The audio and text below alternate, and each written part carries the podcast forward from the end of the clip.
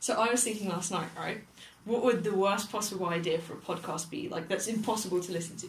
Imagine a podcast just filled with inside jokes between two people that they don't give any context on, so the audience just has to listen to the inside joke without knowing any of the funny stuff. It's like it's like third wheeling two best friends. Yeah. It's the worst feeling. They're like, "Oh, do you remember that time when?" And you just go, "No, I don't or like, remember." or if I just go, Miranda, I've got such an amazing bit of gossip for you, and you go, what? And I say, I can't say it here, or something like that. I actually listened to a podcast. Um, no shade, I love the podcast, but they were talking about something, and they spent about two minutes talking about this thing that they just wouldn't tell us. They were like, "No, I promise I'd never speak of it again." And I'm like, "Please stop saying it. I'm too curious." It's like when social media people say, "Oh my god, I can't really get into it because of like Yeah. professional." It's like, just don't mention it then.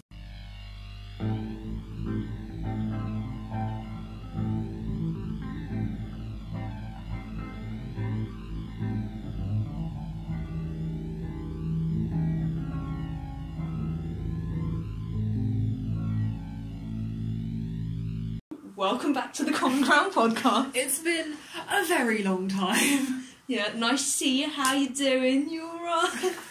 Are you talking to me or to the the microphone? microphone.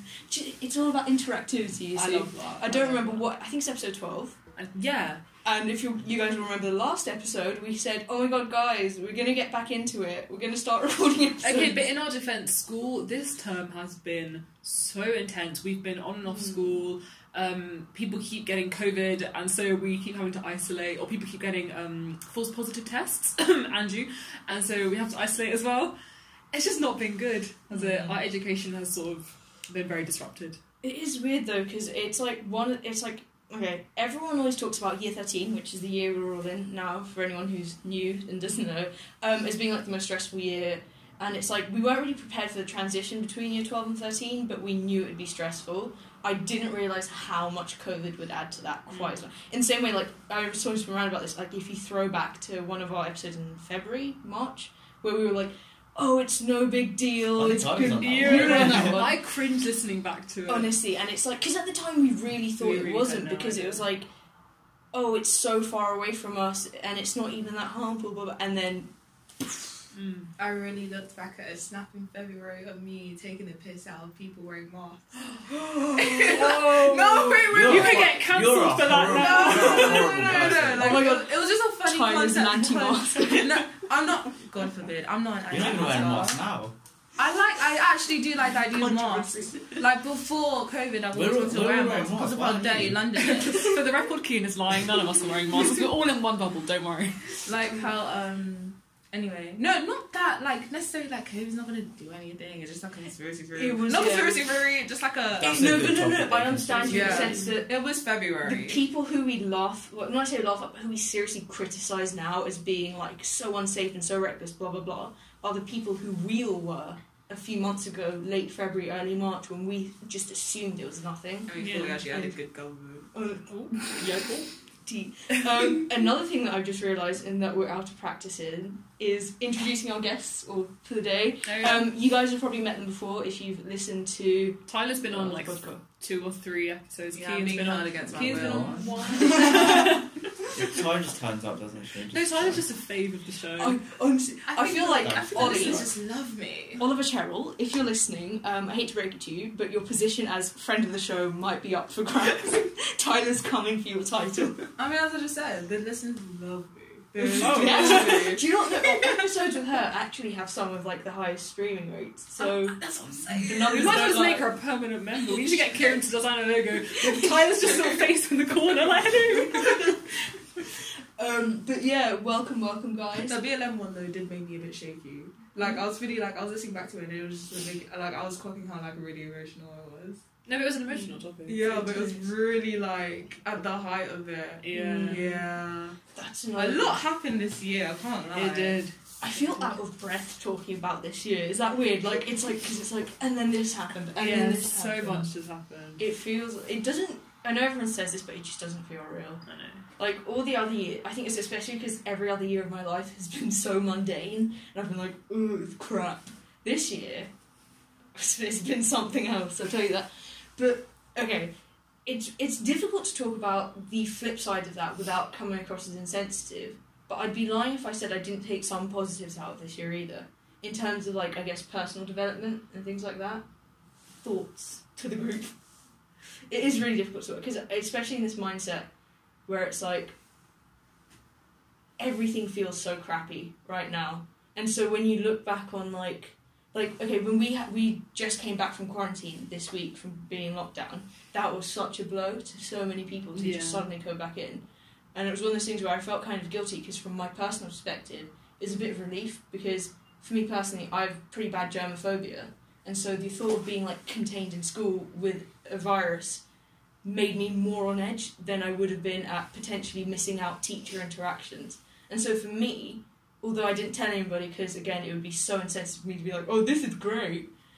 It felt a bit more like it's weird in that sense as how we learn a bit more about ourselves through those kind of crucial steps.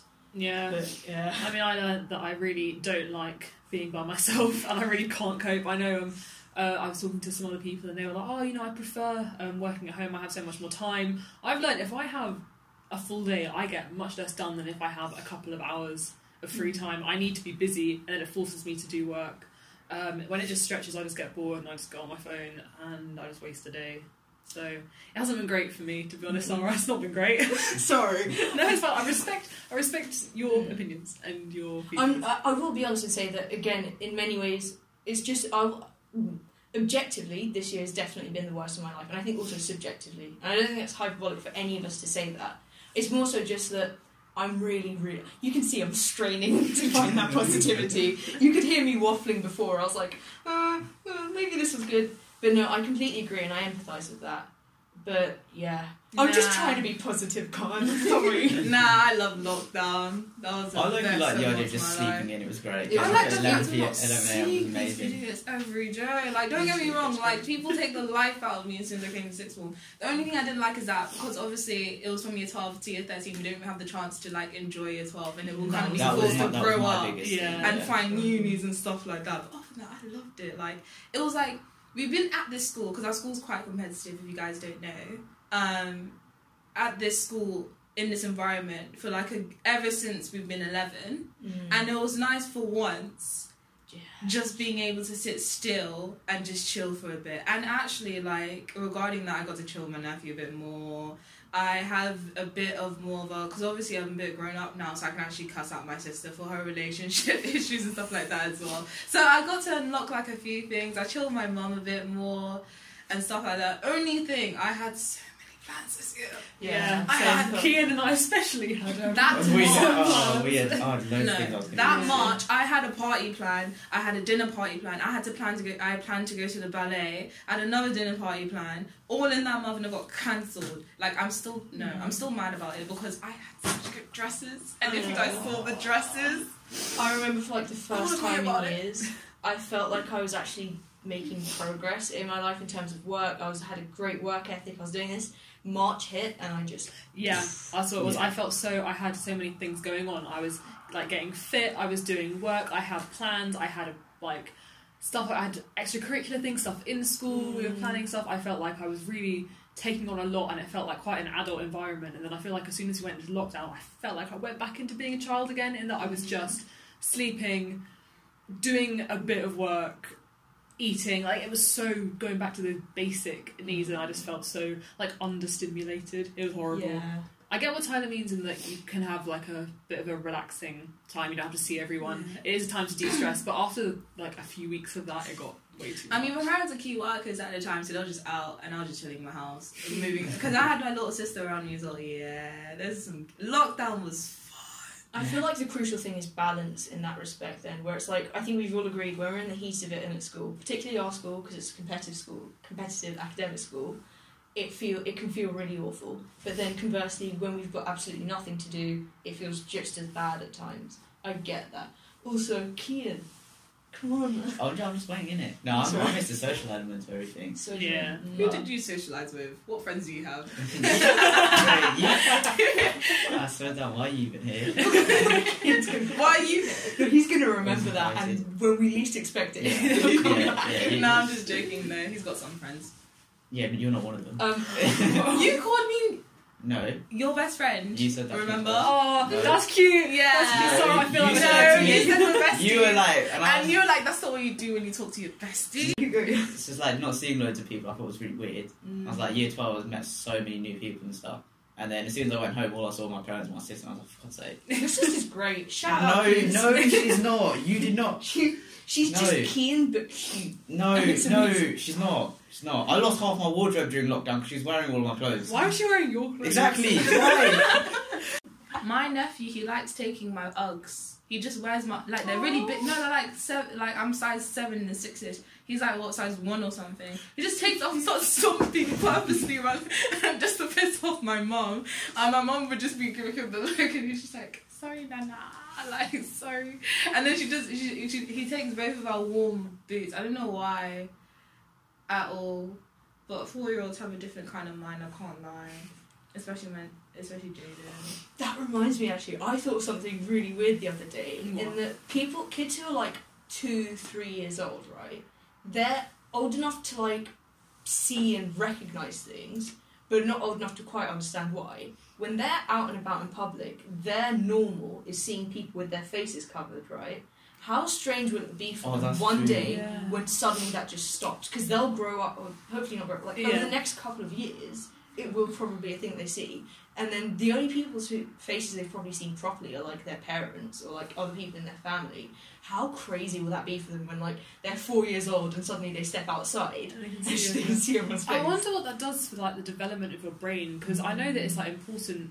There's definitely something in your brain about recognizing faces and how that affects your memory and stuff. And I wonder if you, if you, as we're saying, growing up over kind of a critical period of your Mm. um, childhood, not having to like process people's full faces and you just kind of glance at them and just see their eyes. I wonder if it does anything. Do you know what? It will affect their dreams definitely because you know how the human brain doesn't have the ability to create new faces. So Yeah. faces you see in your dreams are Would the they faces see like half a face? Yeah, that's what I'm thinking. Will they just not see faces like other than their families in dreams? They just think that no one has a face. because again, because everyone who you see in like a, why am I putting my mask up? Everyone who you see in like a dream is someone you've passed by on the street, someone you met, blah blah blah. It's like it's not a completely random face. It's a real it's, com- person. it's combinations of things. isn't it's not going to be one person, so I'm guessing they'll just take um, from what they've seen in their family. And you know, you go outside yeah. on the street, you see people without their masks on. It's more um, That'd be like in really- shops and things. so I think there's be a limit, like a limited number of combinations of faces they could see. I, I don't guess. I think that'd be a really interesting like psych experiment for like a child psychiatrist or something to ask them to draw what they see in their dreams. And imagine like everyone Yeah. just doesn't have like a That problem of them.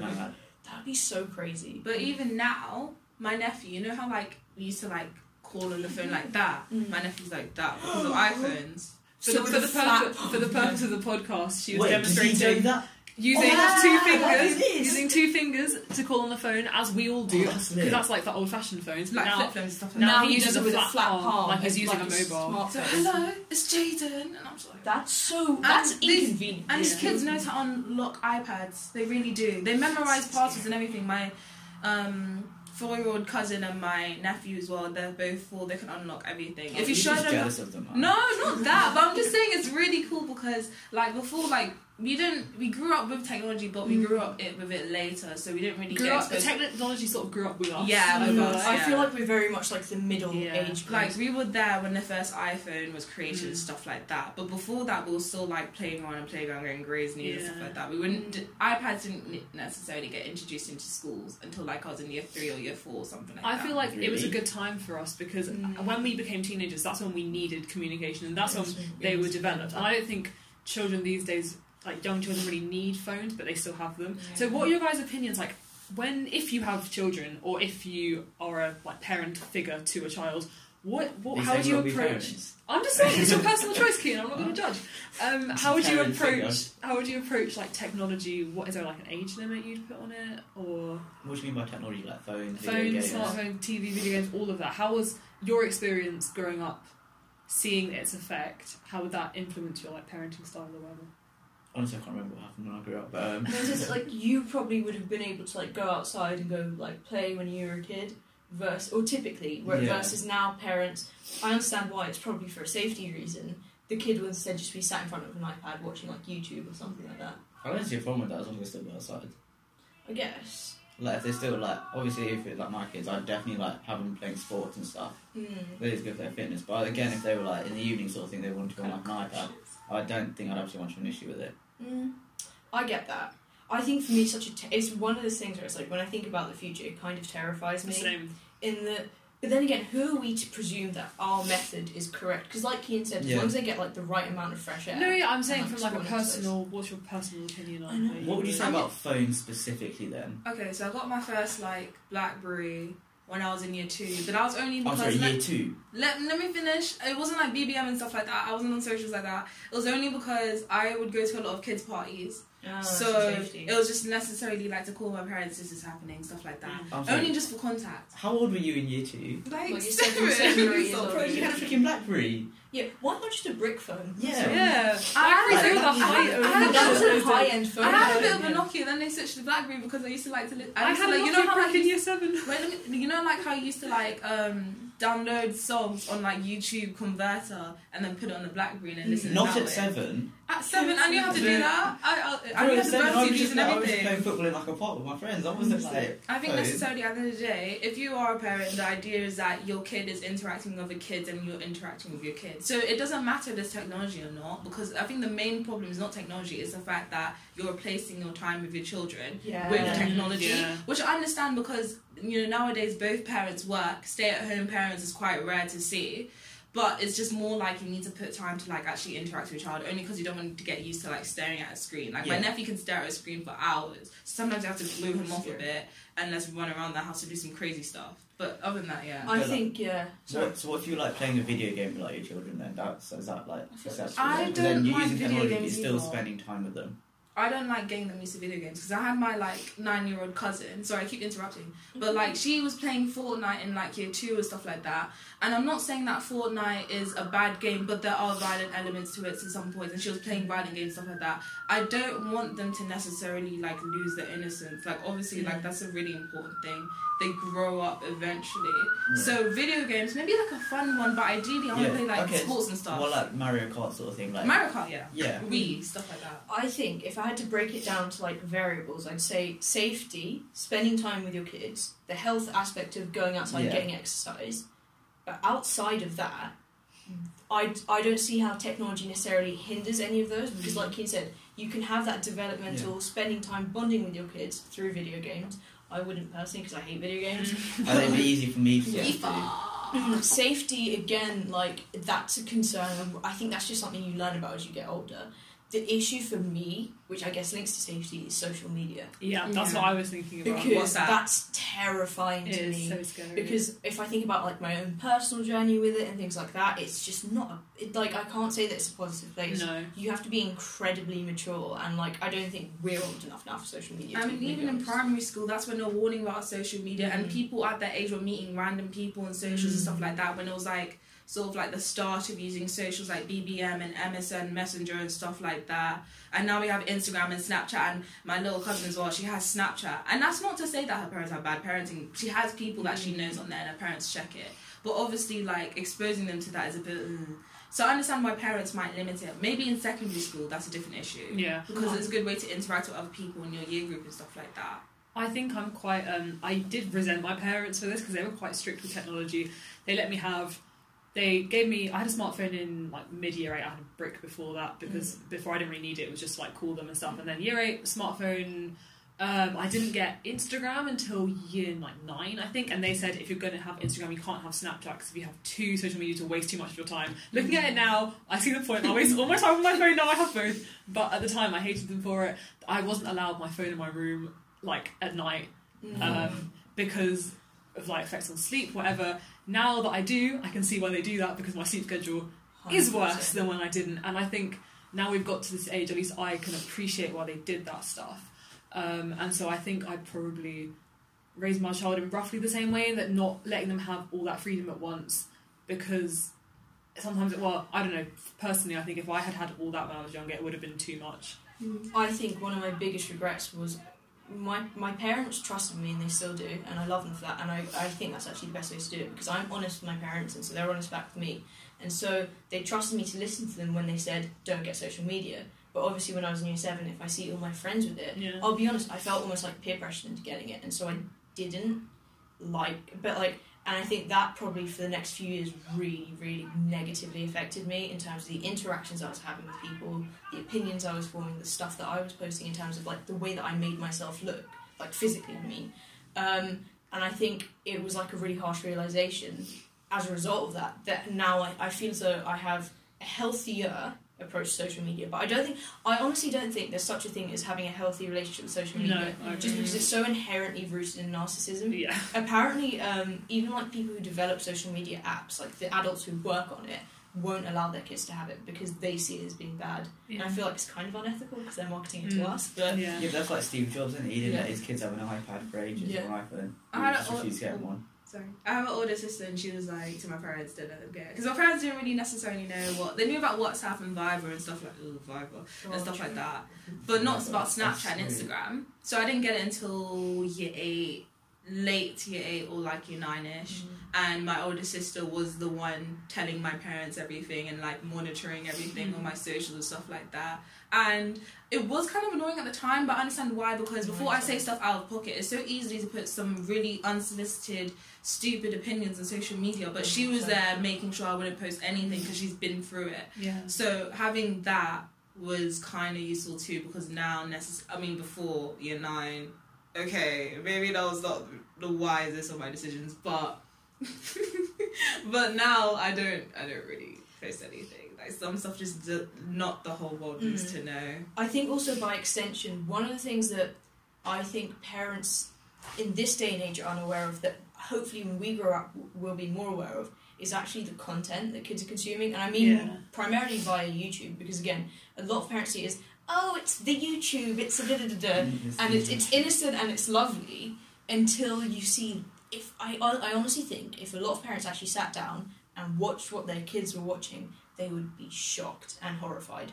And i think it's just because there is like a full sense of security in something as established as youtube. We see it as like a mainstream now. And so it's like I don't, I don't necessarily want to like name names, but there are people who like created content for kids who obviously now they're embarrassed of that and they want to change, and so they've changed their content drastically to the point where it's basically softcore porn, but their audience age hasn't changed. I think I know you're talking about. and about. so it's like eight year olds mm. now.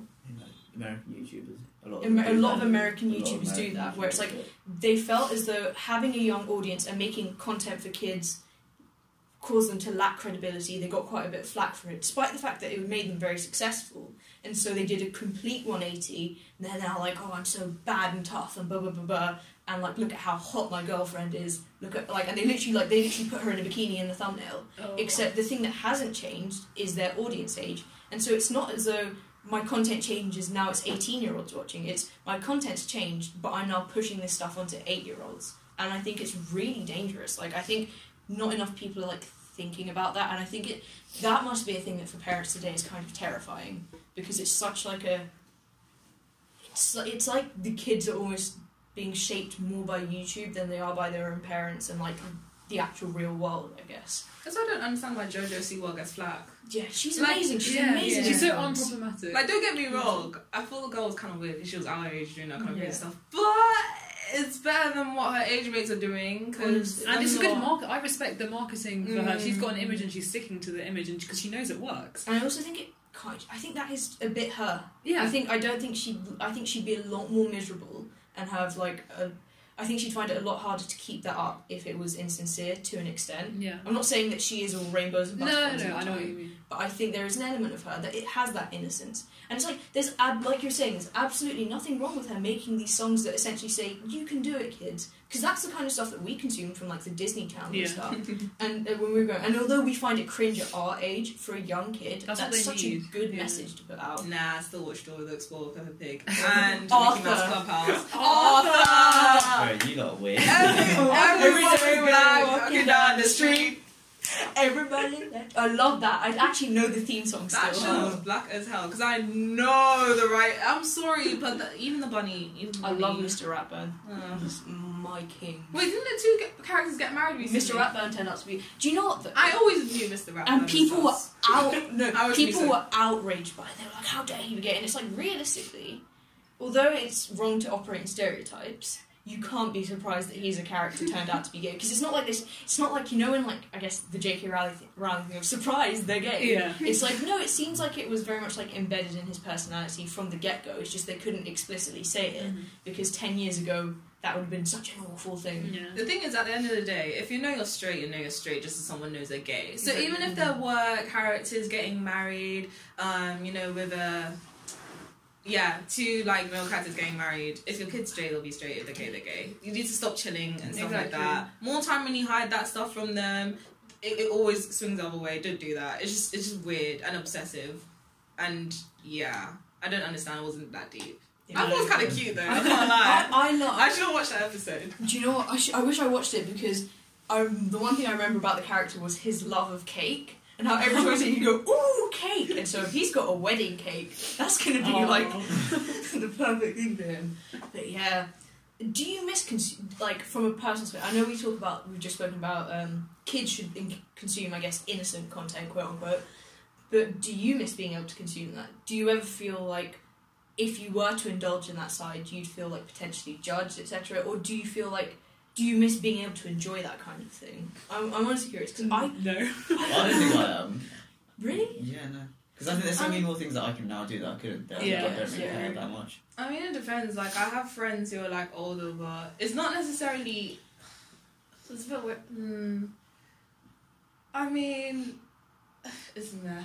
And that's what K-pop dramas are for. Um, K No, dramas. let's not talk about that. I They are lovely. But the thing is, nowadays, like, I understand that, like, certain issues are being brought to light, but it's pretty much an excuse to have unnecessarily, like, nudity and stuff like that on the screen. Which kind of is like, it's there's a way to do it tastefully, but nowadays, it's literally like.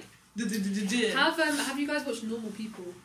Oh, No, I don't No. want I've to. heard of it. Seriously, You told me to don't. watch it. Yeah, so it's really good. As you have to be in like a good mental state to watch it because it is very kind of emotional. But um, there's a lot of sex scenes and it's full nudity, but it's never it never feels like porn or anything. It feels like genuinely two young adults in love, kind of a bit awkward around each other, not really like knowing what to do. And yes, sometimes it went on for a little bit too long, and I could not watch it with my mother. but like, I think they did it well. And I read an article where they had like a whole intimacy coordinator um, on set to make sure that everything was like choreographed, so it never got weird. And I think that there's nothing wrong with because when you start um, ma- making like nudity taboo, that's when especially a younger audience they get like curious and then they go on to sites that potentially present it in like a harmful way in a unhealthy way in an idealistic way Mm. um, so I think if you're going to consume it in some sort of media, it's better to watch it in a show where they portray it in like a healthy way instead of just going on to like That's why I like and sex see women being abused and stuff. Sex education as well is so Mm. good. Oh, yeah. That, yeah, that is very funny. It's a really good That's so funny. Yeah. I feel like on the flip side, there's quite like it still serves a good purpose, but it shows that aspect of like I guess porn being quite violent and aggressive. Is um there's a film called Shame. It has Michael Fassbender in it. It came out like a few years ago, and it's basically about someone living with a sex addiction. And so it's like, well, a lot of the time we're talking about things being slightly sheltered, and so in normal people, that's a realistic depiction of what sex looks like for people this is like what it's like for someone who's so I guess tainted by seeing and consuming that to the point where like it really like it's an it's such an emotional film. It's like I recommend it. It's like Mm. quite like it's quite good. Um, but yeah, it's so interesting to think about like how if we think about sex as a spectrum of in terms of well I guess we talk about like positive and negative in terms of what you just described would be like a positive depiction of it versus the film Shame being quite like a negative depiction of it. It still doesn't negate the fact that it can fulfill a good purpose of being informative versus something else that would be on the negative side, like we were saying, like porn and certain like um, content online, um, like fulfilling like a negative purpose. It's quite interesting to see that, I think. But also, from a personal perspective, sometimes I just don't want to see it. Like, from Yeah. It's like, you, you know, It's like it's 4 p.m. I just got back from school. I don't really want to see it. it's like, oh, just, why now? Yeah. No, but that's why. Pe- that's why parents need to talk about it first before the Yeah. media gets to them first, because then you get this twisted, distorted of idea of what sex is meant to be like, and even because of, people don't understand how complicated the damn thing is. And trust me, I'm a virgin, but um, there is so like there's basic stuff that people just generally don't know. Yeah. Or even about the female body, because a lot of sex education, as I think we were talking about before, it's male. dom- It's about ma- the male body and stuff like that, and getting pregnant and stuff like that, which I understand. But people are going to do what they're going to do. So you either tell them how to do it safely or not, and you tell them the accurate depiction as well. Because a lot of people, a lot of, I would say, a lot of guys, they go into it thinking it's only for their benefit, not knowing that like a lot of girls are left unsatisfied during sex because they don't know Mm. how to do certain stuff. Yeah. And that's why even parents or just generally someone who's a close family member should be talking about that stuff properly. And it's also quite um, like heteronormative as well. You never really see sex education where it's like you know two girls, two guys, whatever. And I think they do need to know that because even though there's not like a risk of pregnancy, there's still risks of like STIs and things like that. Mm, and also just relationships in terms of if so for example there's like a young gay person or like a young person who's a member of the lgbtq community if they're not taught that in school they'll look for it elsewhere Yeah. and that makes them so vulnerable to enter a relationship with someone with more experience Mm. again in heavy air quotes which basically means they're a predator. Mm. and it's so dangerous. And it's like surely it's not that hard to do a lesson explaining that like how a healthy relationship looks in so many different contexts etc but Kian as our only guy here. I know this might be awkward for you to answer but I am curious what is the male perspective on it in terms of like I guess how do you encapsulate like sex education and things like that like do you feel as though because I know Tyler said um, it comes from like a male bias do you feel as though I think there's no denying that there's definitely like improper information put out there but do you feel as though as a guy you felt you learnt enough about your own like body and how things happen with you personally Um, know, you don't have to answer if you no, don't no, it's fine. I'm not gonna lie, I do fall asleep in most of the talks that they have. Um, no, I think that, I agree. I think they could do more, Mm. especially a lot of guys don't want to bait many people out, but there's sort of things where they try and overcompensate a lot, and I don't think they sort of realise they don't need to, and there's certain things that they think they need to do and they don't. And I think that's just sort of something maybe someone needs to talk to them about is just understanding again what to do in that sort of situation. I feel like a lot of guys sort of rely on other sort of media forms to get their information, and it gives them the wrong idea, and then that's when sort of things go wrong for them. And I think that can impact them long term. Mm. Like sort of pressure of sort of like toxic masculinity. Yeah, I think that's definitely a huge Yeah. issue. I think That's yeah, I, I think it's one of those things where it's only after I, I guess like in the past few years actually taking a second to consider like it must be so difficult for some guys in the sense that like there is everybody's telling you you have to do this and so then whether you agree or disagree you kind of end up doing it and it's just like a Yeah. if I, I think again from an like an emotional perspective you see it really like affect other relationships they have not necessarily like a sexual nature but Yeah, you like long see it I think a lot of guys, some of them don't feel comfortable talking about it, which is sort of the bigger issue. Whereas like some people are very open about everything, mm. and that sort of makes some people very uncomfortable, especially when like what. no kidding I think yeah, a lot of guys struggle to talk about it, and they sort of hide the fact about sort of stuff that they don't want to do or do. mm. And I think it'd be a lot easier if they sort of had someone that they could talk to or rely on. I feel like um, with girls and guys, it's probably just a big generalisation, but it seems to be in society it's like two extreme ends of a spectrum, and that guys often place a bit too much emphasis on talking about sex a lot and just you know like comparing themselves to other people and as like Kian said, getting the information from um, media that isn't necessarily accurate. Whereas I feel like girls, I don't personally feel this with my girlfriends, but I do know that I've spoken to like other people about it, where there is definitely more of like a taboo culture around girls. I feel like Sarah, we spoke about this on a different podcast. I think Possibly. so. I think it might have been the V word one. Yeah. Yes. Um, but just in a very, very general sense, I do think there is that sort of gender divide, and that guys are often pushed to be a bit like more experienced. Yeah, I Um, feel like they also take criticism very easily in this sort of subject. Like, they, no, they do. Like, Yeah. even if nothing happens, so sort of like if girls are joking about sort of thing, they'll joke along. But I, a lot of guys, you can tell that like it actually hurts them when girls say those sorts of things, Mm. and when they compare guys, like it really hurts them. But they will never say anything about it. And I whereas think girls are more open about that, but Yeah. guys need to be as well. no, but I think it's also the fact that it's different. Like guys have a different sort of experience than girls do. And I think because a lot of it's all it, a lot of especially like site, a lot of emphasis is put on guys, and then it's like when girls sort of joke about it, it really it does really affect people. Like I know certain people that do get affected when girls joke about that sort of situation.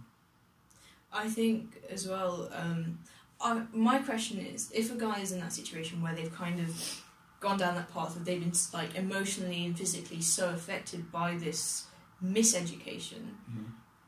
Do you think it's possible to re-educate a guy like that so that he can go back to being in healthy and happy? I think it is, but it also depends on like their circumstance and their Mm. personality. Like, I know it's sort of a typical thing that guys are very stubborn, Mm. but some are more stubborn if they're like people willing to like sort of learn about it. But I, I guess if they're in that situation, I think they'll want to learn something. They'll be more open to it. But I think Mm. it all comes down and determines by their personality. But I, I do think it is possible.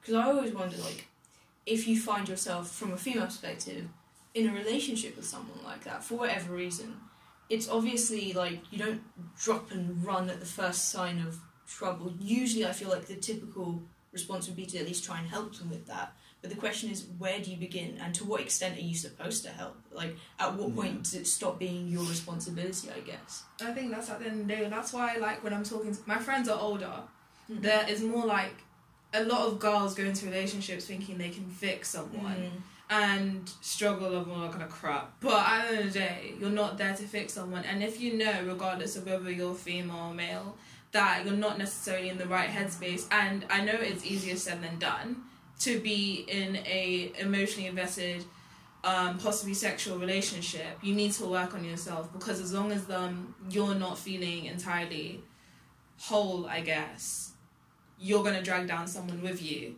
And mm-hmm. same thing with girls, you can't fix someone unless they want to be fixed. If he wants it less than you do, then you've got to leave it.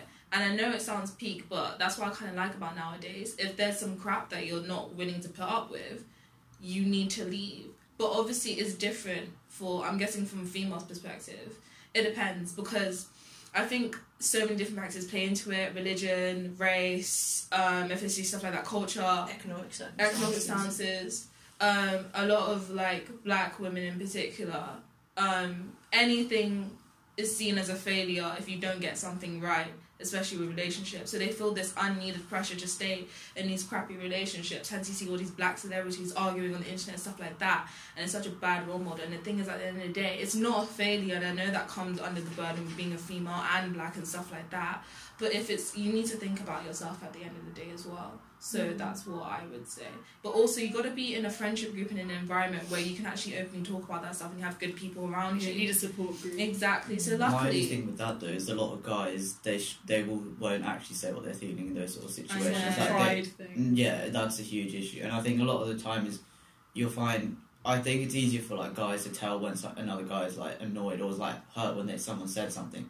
So I think it, may, it might go over your heads, but like especially in social situations, I can see when like someone's joking about something, like they're really hurt by it, but they'll continue on with the joke. And I think I don't know, there's something that we should work on, but also I think maybe girls should become more aware of is that Hundred percent. Yeah. guys aren't completely ignorant to everything. Like a lot of things do actually affect him a lot more than people really think. I agree. I think I see on like, social media now as a big movement for like, for example, body positivity. A mm. lot, a, like majority of the examples are based around women, and I get that that's because of the history of the media sort of like demonizing women and body shaming them. But at the same time, I can understand why there's less of like a conversation around men in the media and how that can actually like infiltrate into social situations like Ian was Yeah. saying because now we're all really aware you know you, you know you don't call a girl like fat or ugly or anything like that. that's just Mhm. socially unacceptable but it's a bit less when it's making jokes about guys because often Yeah. they don't like show it But even if it's just not like appearance wise, like emotionally, a lot of Yeah. guys, it ties in like relationships, a lot of guys could be really invested into something but won't say anything about it. And everyone thinks like they'll move on really quickly. They never do. I think They, that's if they physically cannot, they'll always think about the person for ages. I think that's also with the older generation. They, some of them set a really bad example. Luckily, my dad is vocal about everything, everything. But I know a lot of people don't grow up in households that way, so they feel like they can't exp- um, explain themselves or express themselves. And that's why I'm going back with. Um, I'm pic- I'm particularly focusing on the older people, like millennials or even just older generations. You need. I know that like um, obviously it's not your responsibility, but at the same time, it is kind of is. You know, I don't know if older people listen to your podcast, but you need to if you know younger people around you, they're stuff nowadays is 10 times harder than it was before. You have social media, you have magazines, you have porn um, being distributed in a way that has never been before. Um, you have so much, they have so much on them, and they need to have someone who they can talk to. And I know in a lot of guys it's harder, but sometimes when they do have that older person talking to them, it's easier for them. So I, I mean, I really don't know because I'm saying in my situation, I've always had older people being able to talk to me to this stuff, and necessarily like my place of worship has always been a safe space where you can talk about this stuff with older people because there's always been that relationship established from the start. But I know a lot of people don't have that, so I'm just trying to figure out how do we do that from now, considering that a lot of us are going into uni as well. I was also thinking in terms of like small changes where Yeah. I think what you said made me think because you talked about like not moving on emotionally. I think one of the worst things from my like perspective, just briefly looking at it with little knowledge that I have, is this idea that's promoted to young men of sex as a remedy of oh you'll get over and just have sex with someone else. Yeah. And I think to an extent it exists in the female in um, way, space in terms of rebound relationships, but I think it's such a heavily pressed Yeah. on thing. And I think not only does that negate the man's emotions in that situation, it can also cause him to think of relationships as only a physical Yeah. thing, which will then just it's kind of like this whole cycle that he'll go on of Yeah. like and it, yeah, it's just such a dangerous thing, I think, both mental health and I think in the long run physical health, I guess. I think one way definitely to tell, especially with guys I've sort of noticed sort of last few years, is one way to tell if they're uncomfortable with something or something's on their mind is they'll make a lot of jokes about it. It's something that happens a lot, especially with like guys that I know and like I'm friends with. If you can tell, like not sort of their tones off, but if they make a lot of jokes about a single thing constantly, you can you Mm. know it's on their mind. And I think that's just sort of something that we sort of universally know, like within our friendship group, if someone's making jokes constantly about something, it's bothering them. I think it's like it's a defense mechanism. it's a defense where it's mechanism like that a you lot of don't want use. anyone Yeah. to make fun of it, so you're doing you it do it yourself. yourself, Mm. yeah. Ah. And then, but you can also you can see like they're struggling to do it themselves when they say the jokes. You can you notice sort of their change in their sort of expression for that, that split second, and that sort of gives it away, and they'll never talk about it, sort of thing.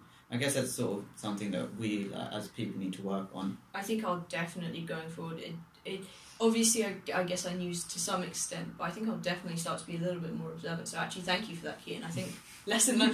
we see this is an educational podcast. There's a lot of things that we sort of pick up that a lot of girls actually don't, and it's quite Mm. interesting. I think we always. I think one thing that um, again maybe it's just me, but I think from an like from the position of an observer, I think we a lot of us tend to negate the a man's ability to have intuition because it's something that's so heavily associated with women. Yeah. So we assume if something's off in a conversation, oh the guys didn't pick up on it.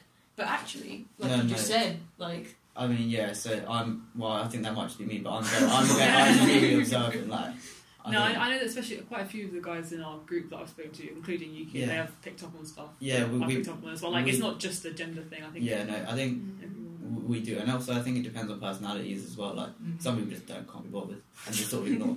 I mean, for me, example, I'll pick up on stuff, I just don't care. Yes, I don't have to do anything about it. Yeah. I think because sometimes it can be emotionally exhausting, where it's like it's like on the one hand, as like I think this is just a thing that I, I apply to all my friends, which is no matter what, I so desperately want to help you if you need me, and if you need that help, and if you're ready to receive that help. But some How- people just aren't ready to. Yeah. And it can be quite draining if you um, consistently try and help, Help, someone who doesn't want to be exactly. helped. Like Tyler was saying, you can't fix someone, whether it's in a relationship or a friendship. So I Mm. think what I something I've had to learn is, you know, obviously you can ask them if they need your help, but don't press it because at the end of the day, it's just going to end up hurting you as well as them. Mm. I, I'll always offer my support to someone, but if they don't want it, it's fine. Yeah. Mm. And I was thinking, it's one of those things where one of the worst things a person can let happen is get it, insist on helping other people to the point where they neglect their own needs. And I think because Yeah. the, the times where I say "Oh, I can't be bothered, it's usually just because I'm so tired of whatever's going on for me. And obviously later on, once I've gotten through that thing, maybe I'll look back with a little bit of regret or a little bit of guilt. So you have to focus I on yourself more. first. But you do really like Yeah. you're in no position to help anyone else if you can't help I think yourself. I think we're all guilty of doing that because Mm, I I think, think so. especially I know for me, sometimes I've been in situations where I won't want to. Like, I'll be absolutely fine, Mm. but I'll never want to tell people because I don't want it to affect them and Mm. sort of their relationship with people and sort of their sort of that, ideas. yeah. I don't want to say something, even if it's bothering me. I'll Mm. never sort of say it to them unless they actually want to know. Mm. Because I don't, I don't want to like put my problems on someone else. Even though it might be a good thing to do, I just never feel like that's the right thing for me to do to people.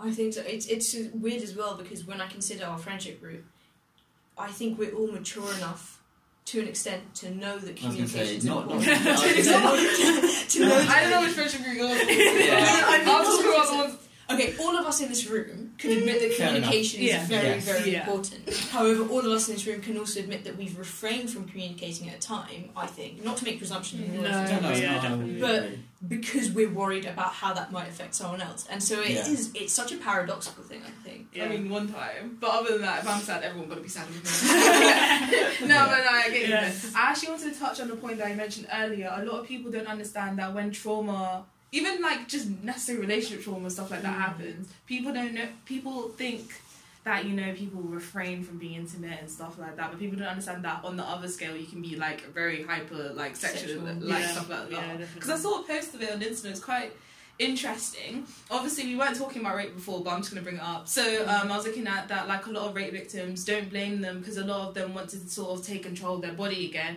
or their emotions, so they have sex with a lot of people. And that Mm. may be why a lot of guys and even girls just feel like they need to, like, sort of, like, get control of themselves again, and then they go finding, you know, intimate stuff with, like, other people and stuff like that again. But at the end of the day, I think it's almost like compartmentalizing, Yeah. where it's like a part of your brain. Then after something like that happens, be it something seriously as horrific as rape, or um, something like a like a traumatic relationship, you start to convince yourself sex is just a physical thing. It's an animalistic thing. There's no emotion. Versus some people who so heavily want to associate, and I think it's just different mindsets for different circumstances. I think. Also, bit off topic, but what are we going to title this podcast? Because we've gone through so Um, many I topics. was I was thinking in my head. I was thinking just a simple three part technology sex relationship, something like that, cool, cool. or technology related to communication, Yeah. something along those lines. We'll figure it out. Because I was going to say to anyone listening to this, I'm aware it's been a bit eclectic, um, but you can't be mean to us because we're back after a long time. Exactly. So it's It's, a, basically it's our Christmas present to you. yeah. I was, I was I'm going to witness it. I'd, I'd be disappointed if my Christmas present was not just that. There's someone just sat there crying like, oh God, why? I mean, if any of my JW friends are watching, I'm not part of this Christmas present. I'm just saying I don't celebrate Christmas, just want to reiterate that. let's, re- let's re- if you hate on us for this podcast, considering we're new to this, you're basically bullying a baby. And what does that say about you as a person? Hmm? Hmm? What, do you bully children? I'm not sure Wow. blackmailing your audience today. You- I just shout into the mic you should be disgusted. I love to bully children. It's just so funny. We have that on record. How are you going to say that? no, that? but making a piss out of children is so I would funny. love for someone to compile Just clip moments that. of Tyler out of context. Yeah. Because it's my, I like, can do, I can do anyone that with out our of conversation, just take like little clips of what I she guarantee, said. and Charlie, put you will get cancelled. I mean, I don't. I'm woke. Don't come. Listen, Listen, you're you're like ten people listening. It's not You know what, guys? They're just being. um I'm gonna use the race card. Yeah, they're just being racist right Oh. now. Hello. Oh, no. Do you know us about here at Ethnic Minorities? I'm- yeah, but you're light skinned, so it doesn't gonna- count. yeah, we're bypassing privilege. I mean, I don't know. Kian looks Asian to me. yeah, Kian, I do. Kian- But yeah, but but it's still, still pretty light. I And get I can called- tell, like, if I was, if I, I could tell that I it was could like, tell. oh, yeah. Oh. Like, no, wow, no. you stereotyping Oh my my god! Leave me alone. Leave me alone. Park at the Let's be honest. We've all had a time when people mistake. Um, Oh yeah, I get called Brazilian all the time. I I, don't know why. It's really random. I Yeah, can but- understand why people would think that you look Brazilian. Brazilian, but I get. Brazilian, Spanish, and then Moroccan. I don't know where Moroccan. is. Oh, you don't look No. Moroccan. Yeah, I'm You don't have the curly that. hair. Do Moroccan look curly hair? A lot of them do. A lot of them Afri- I mean, I know Afro Moroccans. I don't know. that But bell is anyway. our. Um... Time That's our to curfew. do the outro in person. Okay, well, thank you guys if you stuck with us for that um, very interesting. I feel like I should apologise. No, for Sarah needs was. to stop apologising for everything that she does because um, it's getting a bit annoying to Is be your, honest. outro, is your outro just Sarah apologising? Pretty much every week. I have Okay. a list of things. Right, I don't know if people have lessons to go to, so we'll make this quick. I don't want to go to my lesson. But I'm mad. But anyway, Right, who goes first? no. Yeah, okay. Okay, so with all that said, thank you so much for listening. Um, if that's all there is, uh, I've been Sarah, I've been Miranda. and this has been the Common Ground